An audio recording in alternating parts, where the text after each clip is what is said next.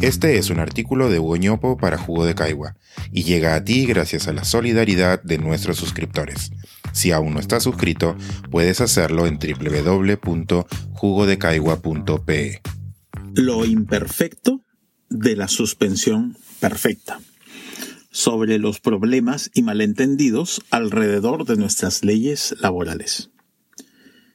El sábado pasado, en la reunión editorial de Jugo de Caigua, Natalia Sobrevilla hizo un apunte clave en la discusión sobre la suspensión perfecta de labores.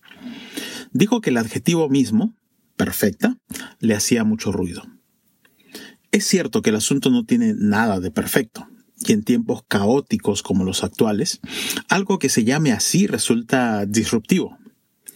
El tema da para muchas discusiones sobre nuestra psique, pero no soy experto en el tema. Les ofrezco, en cambio, un poco más de discusión consciente y racional sobre la suspensión perfecta de labores. Con esa perspectiva probablemente queden más claros nuestros problemas subconscientes. Comencemos por el término. ¿Qué es una suspensión? ¿Y por qué se llama perfecta? Se trata de una pausa en una relación laboral entre un empleador y un trabajador. Generalmente se utiliza cuando un factor externo y temporal hace que sea imposible mantener activo el puesto de trabajo mientras tal factor esté presente. Una vez pasado el temporal, la relación laboral se puede retomar y por eso tiene más sentido la suspensión que la terminación. Ahora bien, en la suspensión de labores se contemplan dos posibilidades. En un primer caso, el trabajador deja de prestar sus servicios, pero el empleador sigue cumpliendo con los salarios y prestaciones que le corresponden. El Código Laboral llama suspensión imperfecta a esta figura. En el otro caso, el de la dichosa suspensión perfecta, ambos suspenden sus responsabilidades el trabajador no provee servicios y el empleador no paga salarios ni prestaciones. Como puede notarse, hemos sido víctimas de la imprecisión de quienes redactaron la norma. Si alguno de los legisladores a cargo hubiera revisado bien un diccionario, nos habría salvado de, al menos, esta parte del problema. ¿Qué tal si usábamos términos como parcial y total? o unilateral y bilateral? Nuestra legislación laboral, cuyo compendio sobrepasa las 1800 páginas, nos regala varias joyas así. En fin, vamos ahora a lo económico. Tendemos a pensar en la suspensión perfecta como un instrumento para poner en pausa una relación laboral ya existente.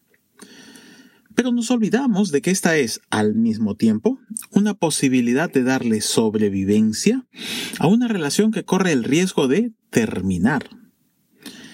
Es una alternativa al despido o la renuncia. Aquí nuestros sesgos cognitivos y tendencias de comportamientos limitan la posibilidad de ver el problema con claridad, dándole más peso a lo primero, el fin de una relación, que a lo segundo, la posibilidad de mantenerla.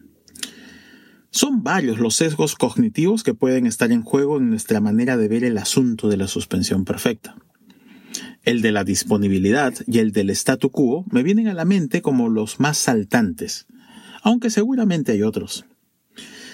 Pero me parece que lo que opera con más fuerza aquí es una de nuestras tendencias de comportamiento, la aversión a la pérdida. La tristeza que nos causa perder un empleo es mucho mayor que la satisfacción que obtenemos cuando conseguimos el mismo. Acumular y aferrarnos a las cosas es una tendencia humana. Kahneman y Tversky lo estudiaron hace unas décadas, dando origen a la economía del comportamiento con su hoy famosa Prospect Theory. Nos obsesionamos con no tener pérdidas y los políticos que andan prestos a quedar bien con nosotros se esmeran en poner regulaciones que intenten atender tal objetivo. El problema es que tal regulación no siempre consigue lo que se propone. La buena intención no basta. Eliminar la suspensión perfecta, por ejemplo, precipitará tomas de decisiones sobre si se continúan o se terminan algunas relaciones laborales. Tal como están las proyecciones de crecimiento de diversos sectores de la economía, quizá lo más racional para varios sea la terminación.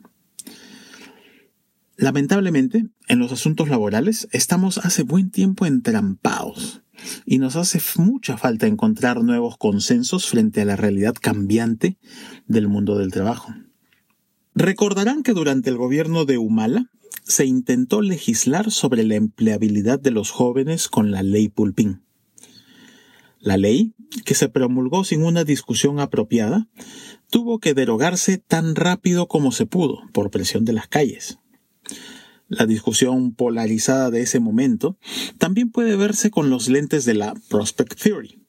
La aversión a la pérdida, de derechos laborales en este caso, superó a los beneficios percibidos que traería la posibilidad de generar nuevos empleos, aunque de menor calidad.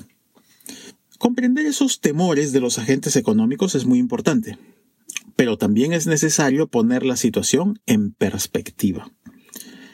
El statu quo que la ley Pulpín pretendía cambiar es uno en el que la tasa de desempleo juvenil duplica la de los adultos y la tasa de informalidad del empleo de los jóvenes pobres es 95%.